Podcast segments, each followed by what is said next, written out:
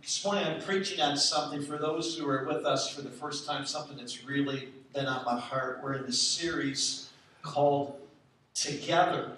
And uh, been, it's been called, first of all, Together, Love One Another. Uh, our second week was called Together, Encourage One Another. Then last week we had a, a, a guest speaker, we had a missionary that came by, and it's going to be going to India did a great job. Uh, I must say thank you for your generosity. Uh, we raised almost 2000 bucks that was just sent there as a love offering, and I know that they greatly appreciate it, and I appreciate you guys. But this morning, we're going to be sharing on the message that comes from the Bible of comforting one another. Uh, read you a story about uh, a couple who had two little mischievous boys eight and ten. Anybody ever had any mischievous kids? That did, okay, they were always getting into trouble, and their parents knew that if any mischief occurred in their town, their sons would get the blame. The boy's mother had heard that a clergyman in town had been successful in disciplining children. So she asked if he would speak with the boys, and the clergyman agreed and asked to see them individually. So the mother sent her eight year old, the first one, in the morning with the older boy to see the clergyman in the afternoon. The clergyman, a huge man with a booming voice, sat the younger boy down and asked him sternly, Where is God? And the boy's mouth dropped open, but he made no response, sitting there with his mouth hanging open. The clergyman repeated the question, Where is God? Again, the boy made no attempt to answer, and so the clergyman raised his voice some more and shook his finger in the boy's face and bellowed, Where is God? The boy screamed and bolted from the room, and he ran directly home and dove into his closet, slamming the door behind him. And when his older brother found him in the closet, he asked him, What happened? The younger brother, gasping for breath, replied, We are in big trouble this time. God is missing, and they think we did it.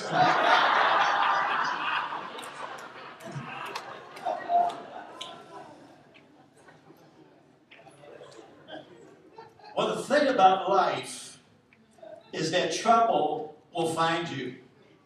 In fact, trouble really knows your address, has it memorized.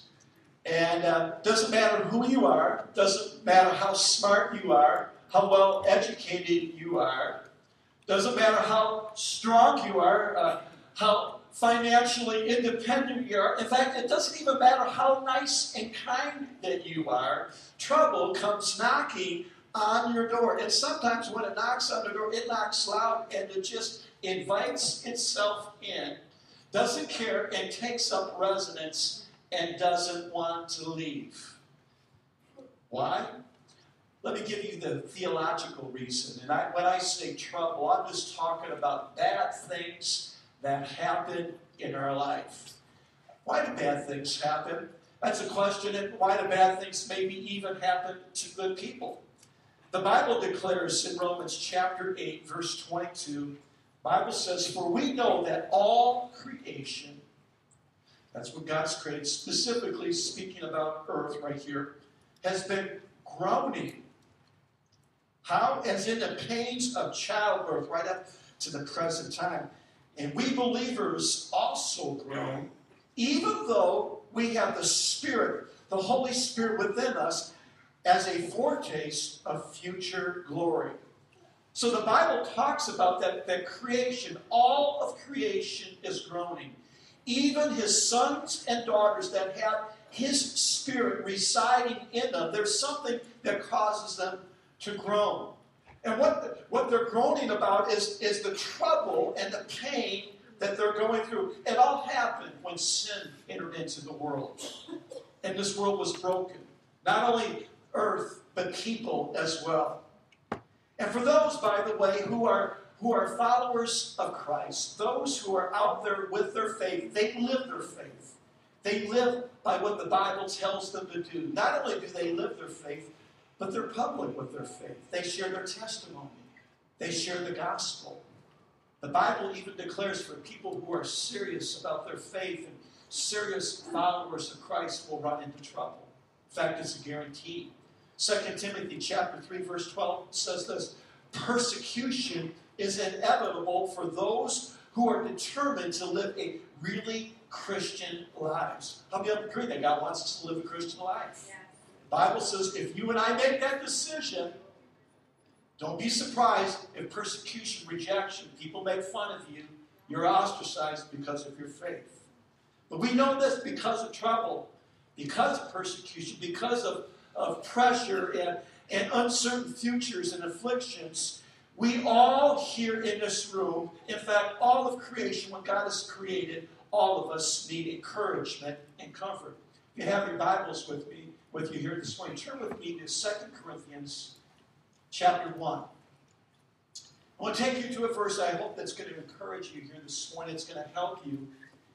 In 2 Corinthians chapter 1, verse 3, has something to say to those who are in trouble here this morning. I'm not talking about trouble with the law, but just experiencing trouble in your life.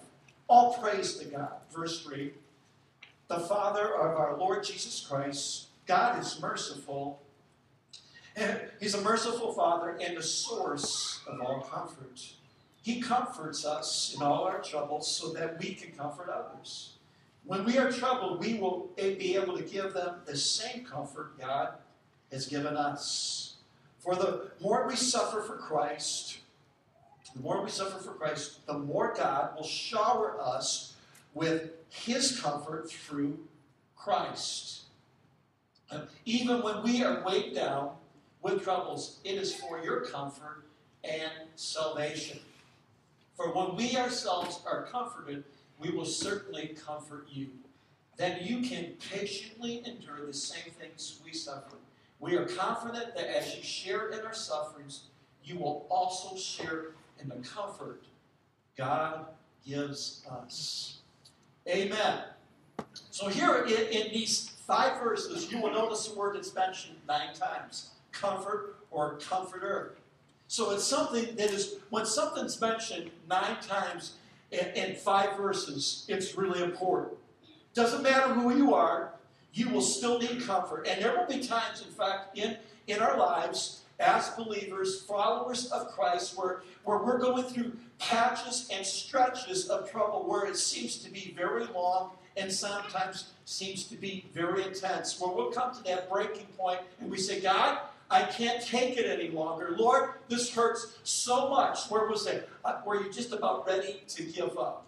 And what do you do when you get in those situations where the pain is so intense, where, where, where the, the, the, the problem has been lasting so long, you say, I, am just ready to give up. Lord, just take me home. Now, I want you to go here there to your notes here this morning. I hope you got your bulletin here open. I got some observations. I think there's some things here that God wants to speak to us that can help us for those who are going through trouble. Some of you are going through some major, uh, incredible trouble right now. Some of you are good to go. You're, you're good. But I got a promise for you uh, trouble's going to be knocking on your door here uh, in, in not too distant future. Some observations, okay? This word trouble, you can go ahead and underline it there in your Bible. The Greek word, uh, it, it, the, the meaning behind it, it, it, conveys this, a picture of pressure. It's where you're, you're backed into a corner and there's no place to go. There, there's no out. You, you, you, you find no place to go. It, it's a place of where great affliction and persecution. It's a place of no options. Is there anybody here uh, that are here today that feels that kind of trouble right here today? Did any of you experiencing any of that? The Bible says right here in verse 3, underline this, this phrase. He, it says, He's the source of all comfort. The New American Standard Bible puts it this way He is the God of all comfort. And for those who are new believers and you're on a high right now and, and you've been experiencing the goodness of the Lord, I promise you there's going to be moments in your life uh, you're, one, you're not going to understand what you're going through, and you thought, man, I didn't know that this was going to be happening to me. I want to tell you something. In the 38 years I've been a Christian, God is really good at this.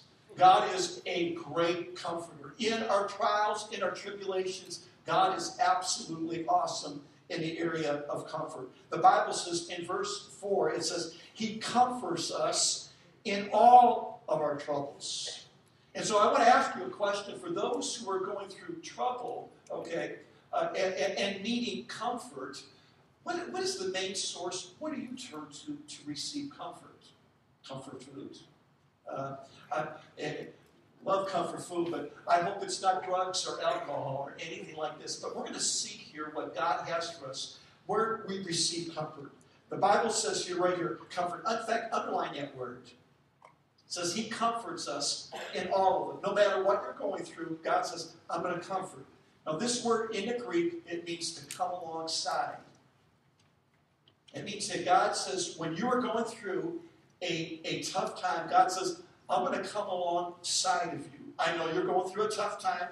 I know you're feeling the pressure. I feel like you feel like there's no going to be no change. There's no way out. God says, I come to comfort you. That's what the, now, you got to get this picture. He comes alongside of us. In Isaiah chapter 43, verse 2, God, it's described this way When you pass through the waters, I will be with you. And when you pass through the rivers, and these are not just calm rivers, okay, these are raging waters. When you pass through the rivers, they will not sweep over you. Why? Because I'm with you. And when you walk through the fire, you will not be burned, the flames will not set you ablaze. My brothers and sisters, especially to the new ones, to those who are new in the faith, please understand this. There are going to be times and seasons in your life you are going to be going through the waters and you're going to be going through the fires. And it's going to be uncomfortable and it's going to be painful. And, and God is going to be doing some things during that season and while you are going through the fire. In fact, he's going to be burning some things out of your life. But here's the fact of the matter is, he's not going to stop the fire. Okay, he's going to cover you. Okay, he's going to be watching over you. But during that process, God is going to be doing an awesome work in your life. The fire won't stop until he does his finished work. But I looked at this question here. It's there in your notes. God comforts us, but how does he do it? Does God mainly bring comfort into our lives? Verse 4, it says, it says, He comforts us in all our troubles so that we can comfort others. So that we can comfort others. Say, comfort others. Say that with me. Comfort others. We comfort others. One of the primary ways, not the only way, but one of the primary ways, excuse me, that God comforts us is bringing comforters into our life. God uses his kids, his children, to bring comfort to their brothers and sisters. If you're here this morning, you're discouraged. This is a word from the Lord. God says, I have people lined up, people or, or a person lined up to help you out with what you're going through. Yes, I'm going to be involved in the process. Make no mistake about it. I'm going to be with you as you're going through this process, as you're going through the waters, as you're going through the fires. I'm with you. But, but make no mistake about it. I'm going to be sending a person or people, plural, your way so that you can make it through this troubled times. So God uses the family of God to comfort the family of God on his behalf. And so the question that needs to be asked he uses the family of God to comfort the family of God. My question is this Are you connected to the family of God? I'm not talking about do you come to church on a Sunday morning, but are you connected to where that those things can happen, where you can love, as we were talking about week one, where you can love brothers and sisters, you can encourage brothers and sisters, and for those who are going through major difficult times, uh, you can comfort those people. Okay, you can't do that unless you're connected from a relationship standpoint. We God has taken us and, and wanted to t- tell the church here in the 21st century that church is not just about hearing a sermon. the church, the ecclesia. It's about relationships. It's about connecting with one another and serving one another and helping one another. And it can't happen by just coming on a Sunday morning and hearing a pastor preach and singing the songs and praises of God. As much as we believe in that and as important as that is, this is the other equation of what Christianity is all about. It's about relationship. And by the way, the reason why God allows you to go through the problems is because people are going to be crossing. Listen to this. People are going to be crossing your path that, that, that are going through presently what you have gone through in the past. Or they went through it already, and, but they're damaged, they're hurt, they're confused, they're carrying baggage in their life, and they don't have peace in their life. They don't know God, and God says, I want to use you. And I want to use your story and the comfort that I brought to you.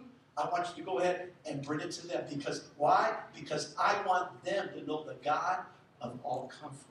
God wants to use your story, your situation to bring comfort into other people's lives. Write this down. If you become a comforter, you get comfort. But if you're a Christian who's only concerned about your own comfort, your blessing, your deliverance, your healing, your freedom, you're missing the blessing and how God does church. Believers are conduits to comfort other believers. Let me take you to a scripture that further proves this. Second Corinthians, same book. Okay, a couple chapters up. Second Corinthians chapter 7, verse 5. When we, this is Paul the Apostle speaking, this is a guy that wrote almost half of the New Testament. Major heavyweights, guy that knew the Lord. God used him in, in spectacular ways. He says, When we arrived in Macedonia, there was no rest for us. We face conflict, trouble from every direction, with battles on the outside and fear on the inside. But God encourages those who are discouraged. He says, That was me. Encouraged us by the arrival of Titus. His presence was a joy. Underline that. His presence was a joy. When you're around people, do you bring joy to them? Or do you sadden them? Or do you anger them? I pray that, that we would have such the spirit and love of God in us that our presence would bring joy to people. But he says, His presence brought joy to me. But so was the news he brought of the encouragement that he received from you. I want you to see this. But but he brought, but so was the news he brought of the encouragement he received from you. So Paul is down.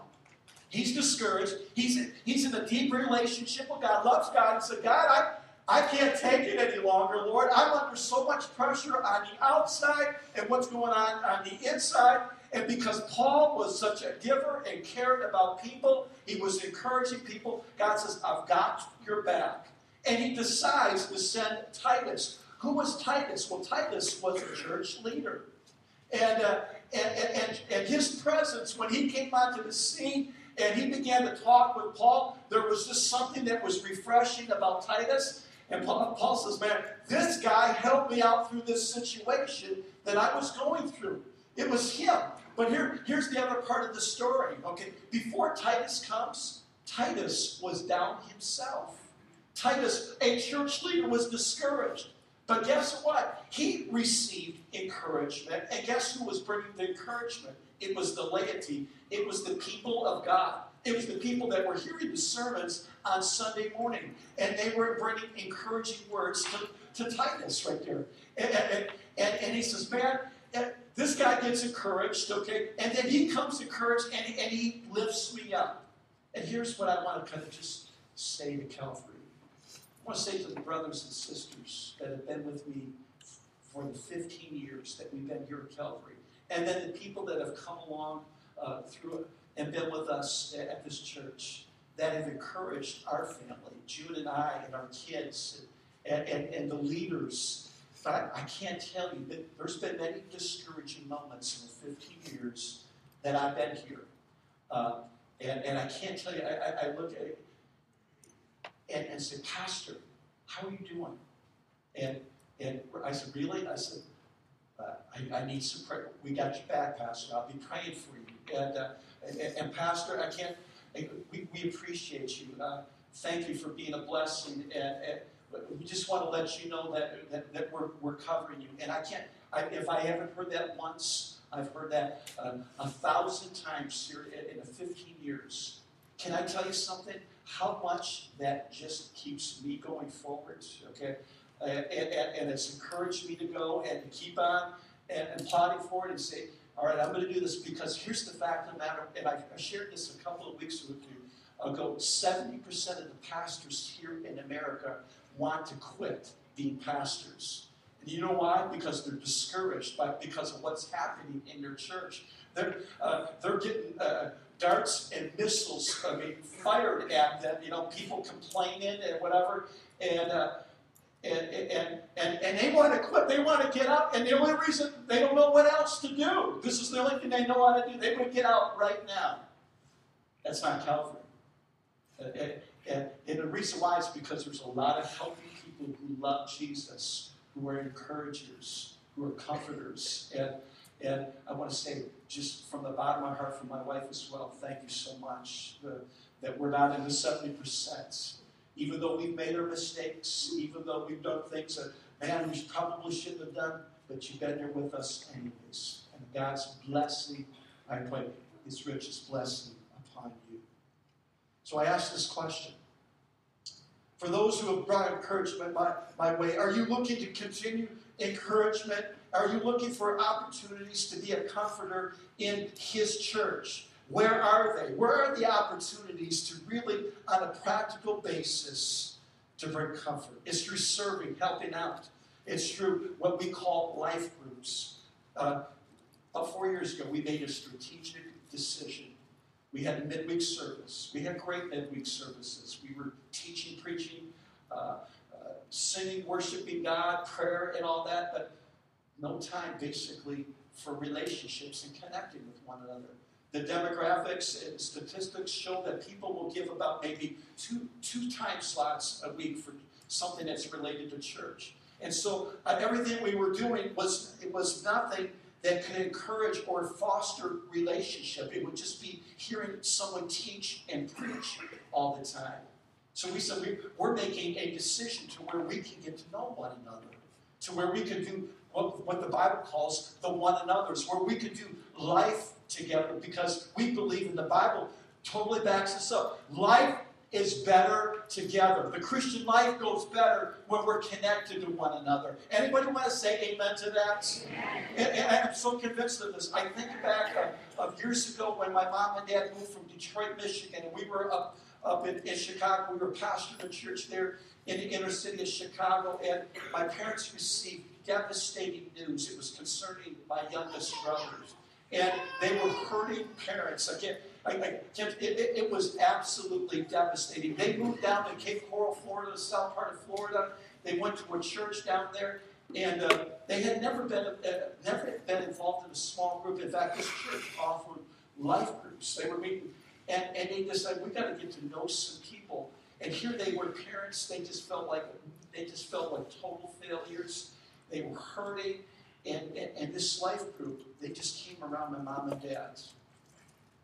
And uh, it would love on them, encourage them, prayed for them. And these one, these parents who felt like failures, all of a sudden, they began to lift up their head and their shoulders. Uh, uh, instead of back towards the ground, kind of be able to look at it. It was why it was because the body of Christ, the brothers and sisters, said, we see this, we're, we're going to help these guys. And folks, we won't all go through those moments every single week, but those moments happen in our life where we're devastated and we need encouragement and we need comfort from one another. There's a lady who's a hero, major player in God's kingdom. Her name is Joni Eareckson Tada. Anybody ever heard, heard of her before? Let me tell you a story about this lady. Her name is Joni Eareckson Tada. Uh, she's in her 60s now, but when she was about 15 years old, uh, she was up in the Northeast. Uh, they're in Chesapeake Bay. uh, she dove into the water, misjudged the depth of the water, and hit her head right there on it, snapped her neck, and uh, and she became a quadriplegic, and uh, and I mean just no, no no use of her arms or hands or legs. I mean, just I, I, I can't imagine trying to live life, okay, and having you, you, you just can't move, and you're totally dependent uh, upon people. Well, Joni Eareckson uh, uh, shared a story at a conference, at a religious broadcasters conference, and, and she made this statement. I want you to see this statement. It was it, it, it's, it's profound. And she said this Sometimes God allows what he hates to accomplish what he loves. Sometimes God allows what he hates to accomplish what he loves. She said this. She said, I know that God didn't want me hurt, or I know that God didn't want me paralyzed, but he allowed it so he could accomplish what he loves. What does God love? He loves people. And I know people are here, you know, probably, I wonder if anybody prayed for this lady so that she would get out of her wheelchair. She received plenty of prayers for that. Hasn't happened yet. Can it happen? Does anybody believe it can happen? Absolutely yes. Now, to understand that statement right here, sometimes God allows what he hates to accomplish what he loves. You have to understand her ministry. Joni has a ministry to people who are broken, uh, who have major disablements in their life. And she goes and she speaks to the crowd. She says, I know what you're going through, but God has seen me through the reality of my paralysis, not being able to walk. God has seen me through all of this, and God has been real to me. And out of that message of speaking, speaking to people who are disabled, going through major problems in their life, she's been able to bring hope and the message of Christ that Jesus is the answer to what they're going through. And she was asked this question: If you if you asked me today if I if I could do it all over again, and she says, make no mistake, I would love to be able to jump again. I would love to walk. I would love to be able to run again. She said, Would I change anything? She said, No, because of what God has done with my life. I'm able to bring Christ and I'm able to bring hope to a group that I that normally don't uh, receive this message. I've got all eternity to run, walk, and crawl with my new body given to me in eternity. Amen, Joni. Amen to that? Anybody agree with that? So here she's she's using her life for good. So God, I'm not going to let this break me. I wish I could tell you as a pastor, and if you follow Jesus, there's going to be no problems. I wish I could tell you that that you're not going to ever be discouraged, that you won't face sicknesses or diseases, or there's not going to be any discouragement. If I was to tell you that, in fact, that would be a lie. If you hear that, that if you, if you give your life to Jesus, you don't have diseases, you don't have sicknesses. In fact, there's a theology out there that, that, that says don't confess that you're sick if you're sick. And I'm going to say something. If anybody's heard that, I'm probably just sharing this with a couple of people in here. That if you say, well, if you're sick, well, that's a bad confession. Can I just tell you, if you're sick, you're telling the truth.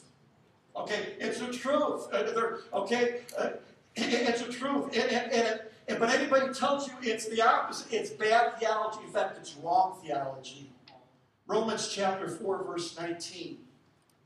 A guy that and his wife were physically not able to have children any longer. In fact, they didn't have many. You guys know most of the, the story of Sarah and Abraham. And uh, to go without children was, was a curse for a woman, for a family. But God made a promise to Abraham and to, to Sarah, and uh, said, "You're, you're gonna, there's going to be come forth a great nation from you guys, and I'm going to be, I'm going to be the one behind it." And listen what Abraham, and uh, later, I think he's in his 90s, he says, without weakening in his faith, he faced the fact that his body was as good as dead. He looked at it, he says, here's the fact. It's impossible. I look at her, it's impossible to have kids. He says he faced that fact, but, but since he was about 100 years old and that Sarah's womb was also dead.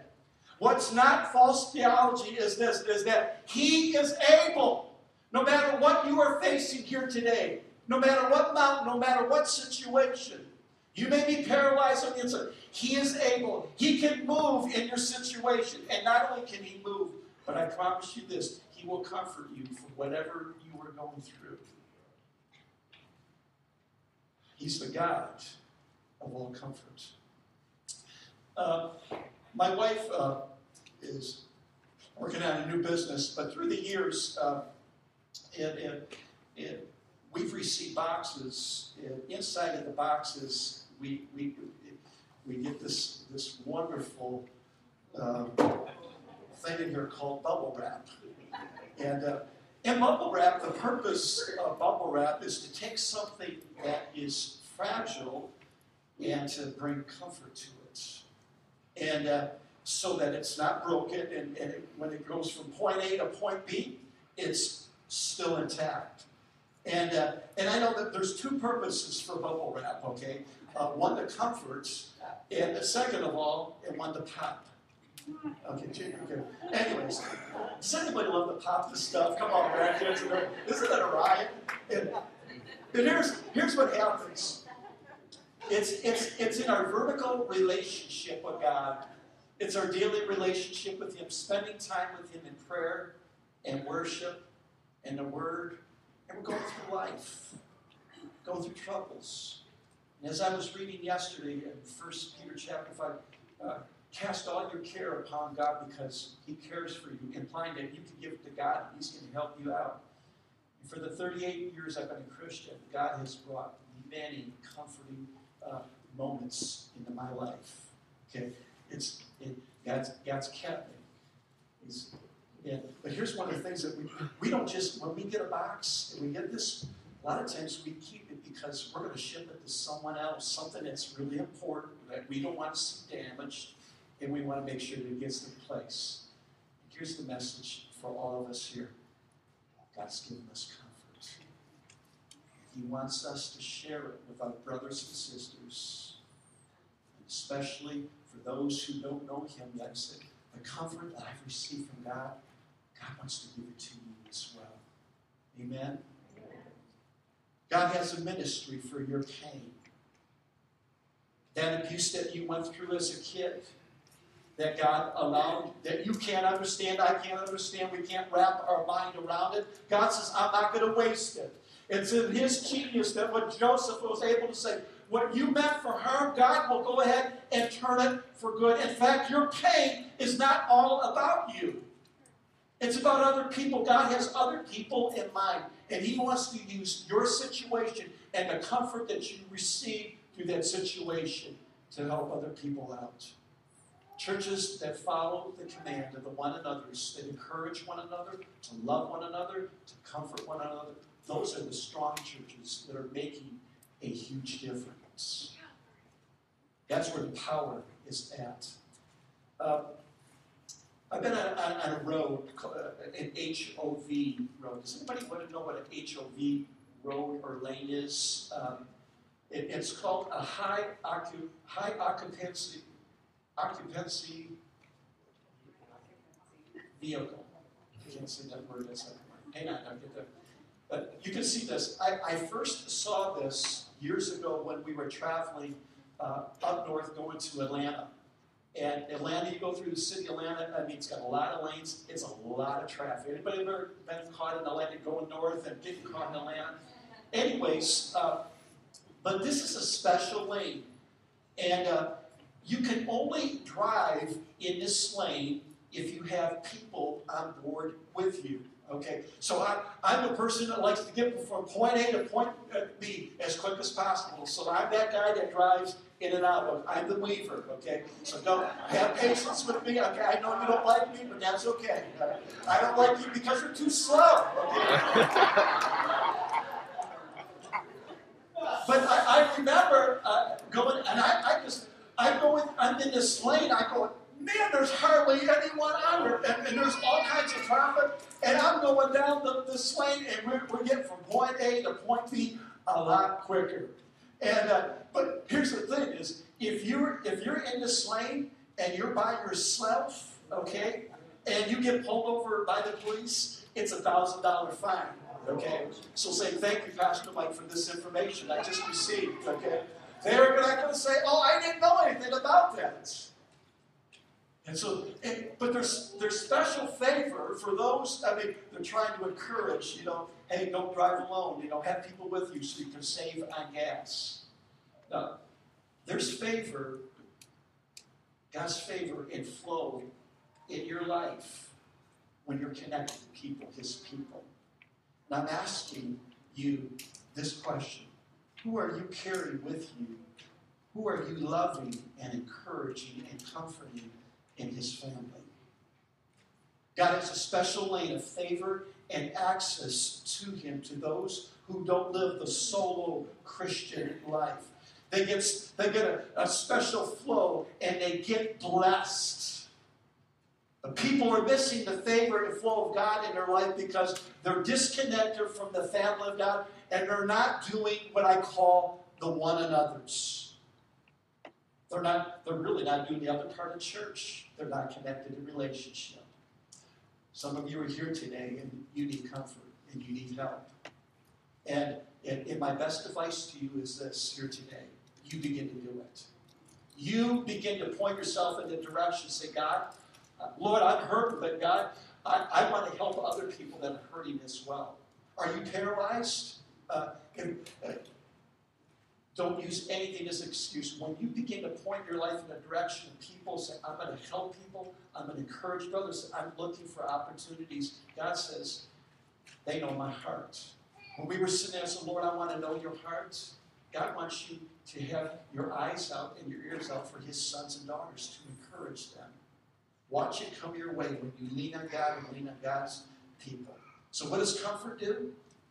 Here's what comfort do. Write, write this down. It brings hope. Share with you a couple of weeks ago. In his Bible, there's over 7,000 promises. Here's a promise that God gives us, that God speaks to heart. It encourages us.